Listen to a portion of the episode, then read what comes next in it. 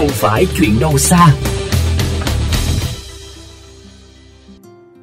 Thưa quý thính giả, những dòng kênh nước đen ngòm, nổi ván dầu, bốc mùi hôi thối vẫn luôn là nỗi ám ảnh của người dân. Tình trạng này đang diễn ra tại các dòng kênh rạch chảy qua các khu cụm công nghiệp trên địa bàn huyện Đức Hòa, tỉnh Long An. Đây sẽ là vấn đề được chúng tôi phản ánh trong chuyên mục Không phải chuyện đâu xa sau đây. Mời quý vị và các bạn cùng theo dõi.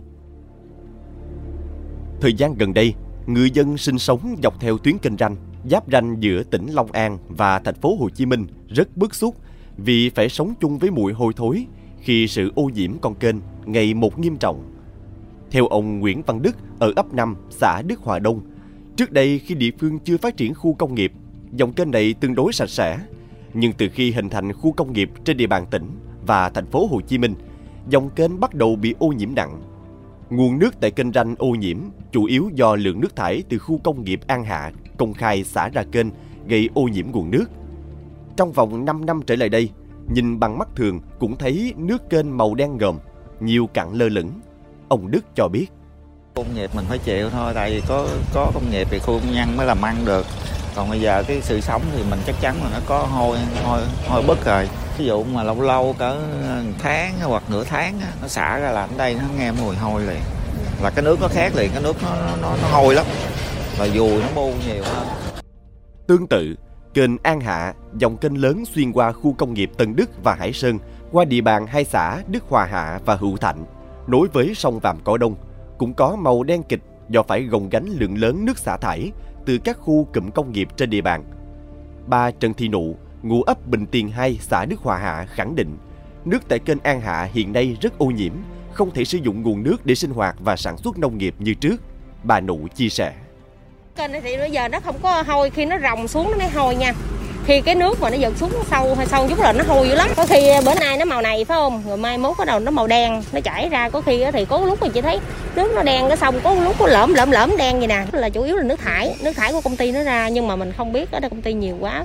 Mỗi khi em nhớ cái cống mỗi một cái cống gì nè ở trong đây nó chảy ra. Nước rất là đen luôn Đáng nói, việc ô nhiễm tại kênh An Hạ sẽ ảnh hưởng rất nhiều đến chất lượng nguồn nước vì ngày ngày kênh An Hạ vẫn đổ ra sông Vàm Cỏ Đông, được xem là một trong những dòng sông lớn của khu vực đồng bằng sông Cửu Long, cung cấp lượng lớn nước sinh hoạt và nuôi trồng thủy sản cho người dân trong vùng. Ngày 23 tháng 9 năm 2021, Sở Tài nguyên và Môi trường tỉnh Long An phối hợp với huyện Đức Hòa khảo sát khu vực tiếp nhận nước xả thải từ các doanh nghiệp, khu dân cư trên địa bàn xã Đức Hòa Đông, Đức Hòa Hạ của kênh Ranh, kênh An Hạ. Kết quả quan trắc từ tháng 2 năm 2021 đến tháng 8 năm 2021 cho thấy chất lượng nước một số tuyến kênh rạch ở Đức Hòa bị ô nhiễm hữu cơ dinh dưỡng khá cao. Như kênh An Hạ, các thông số BOD, COD vượt quy chuẩn 2 lần trở lên. Đặc biệt thông số amoni, nitrit vượt quy chuẩn từ 2 đến 10 lần tùy theo từng đợt quan trắc. Thời gian qua, vấn đề ô nhiễm kênh ranh, kênh An Hạ, các cấp các ngành cũng nhận được nhiều phản ánh từ người dân. Trước thực trạng này, ông Phan Duy Quang, Phó Chánh Văn phòng Ủy ban Nhân dân huyện Đức Hòa cho biết. Thì phòng tài nguyên môi trường có tham mưu Ủy ban huyện để xây dựng kế hoạch để kiểm tra. Và trong năm vừa rồi thì à, phòng tài nguyên môi trường cũng kiểm tra nhiều doanh nghiệp đó rồi. Trong đó thì à, xử lý cũng nhiều trường hợp ra quyết định xử lý phải lập biên bản là xử lý vi phạm hành chính luôn. Hàng tuần là đều có có, nếu mà có kế hoạch xuống kiểm tra thì ở huyện đều tham gia với lại à, sở tài nguyên môi trường đi kiểm tra các trường hợp. Thường đó thì ở trong khu cụm công nghiệp á, thì để mà xử lý đó tại do cũng như doanh nghiệp lớn mà có ban quản lý khu cụm riêng. Do đó là thường là những cái trường hợp đó tỉnh sẽ chủ động chủ động kiểm tra những cái doanh nghiệp ở trong đó và huyện phối hợp. Còn những cái doanh nghiệp mà nhỏ lẻ ngoài khu cụm thì đó là trách nhiệm của địa phương.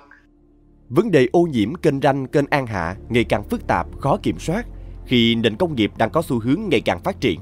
Trong đó, vai trò quản lý của cơ quan các cấp, các ngành rất quan trọng nhất là kiểm tra giám sát, có hình thức xử lý căn cơ các hành vi xả nước thải vượt quy chuẩn quy định ra môi trường.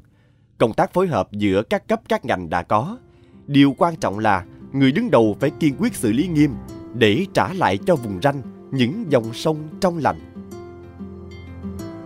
Quý vị thân mến, gáo dừa không chỉ là nguyên liệu các chế tác, đồ thủ công mỹ nghệ tinh xảo, gáo dừa còn là nguồn sản xuất than hoạt tính xuất khẩu khắp thế giới – anh Lê Văn Phát, người thành lập công ty trách nhiệm hữu hạn nhiên liệu xanh Tấn Lê, hoạt động tại xã Mỹ Hòa, huyện Ba Tri, tỉnh Bến Tre, với ngành nghề chủ yếu là đầu tư sản xuất than gáo dừa thiêu kết thân thiện môi trường bằng công nghệ diệt phân cách ly.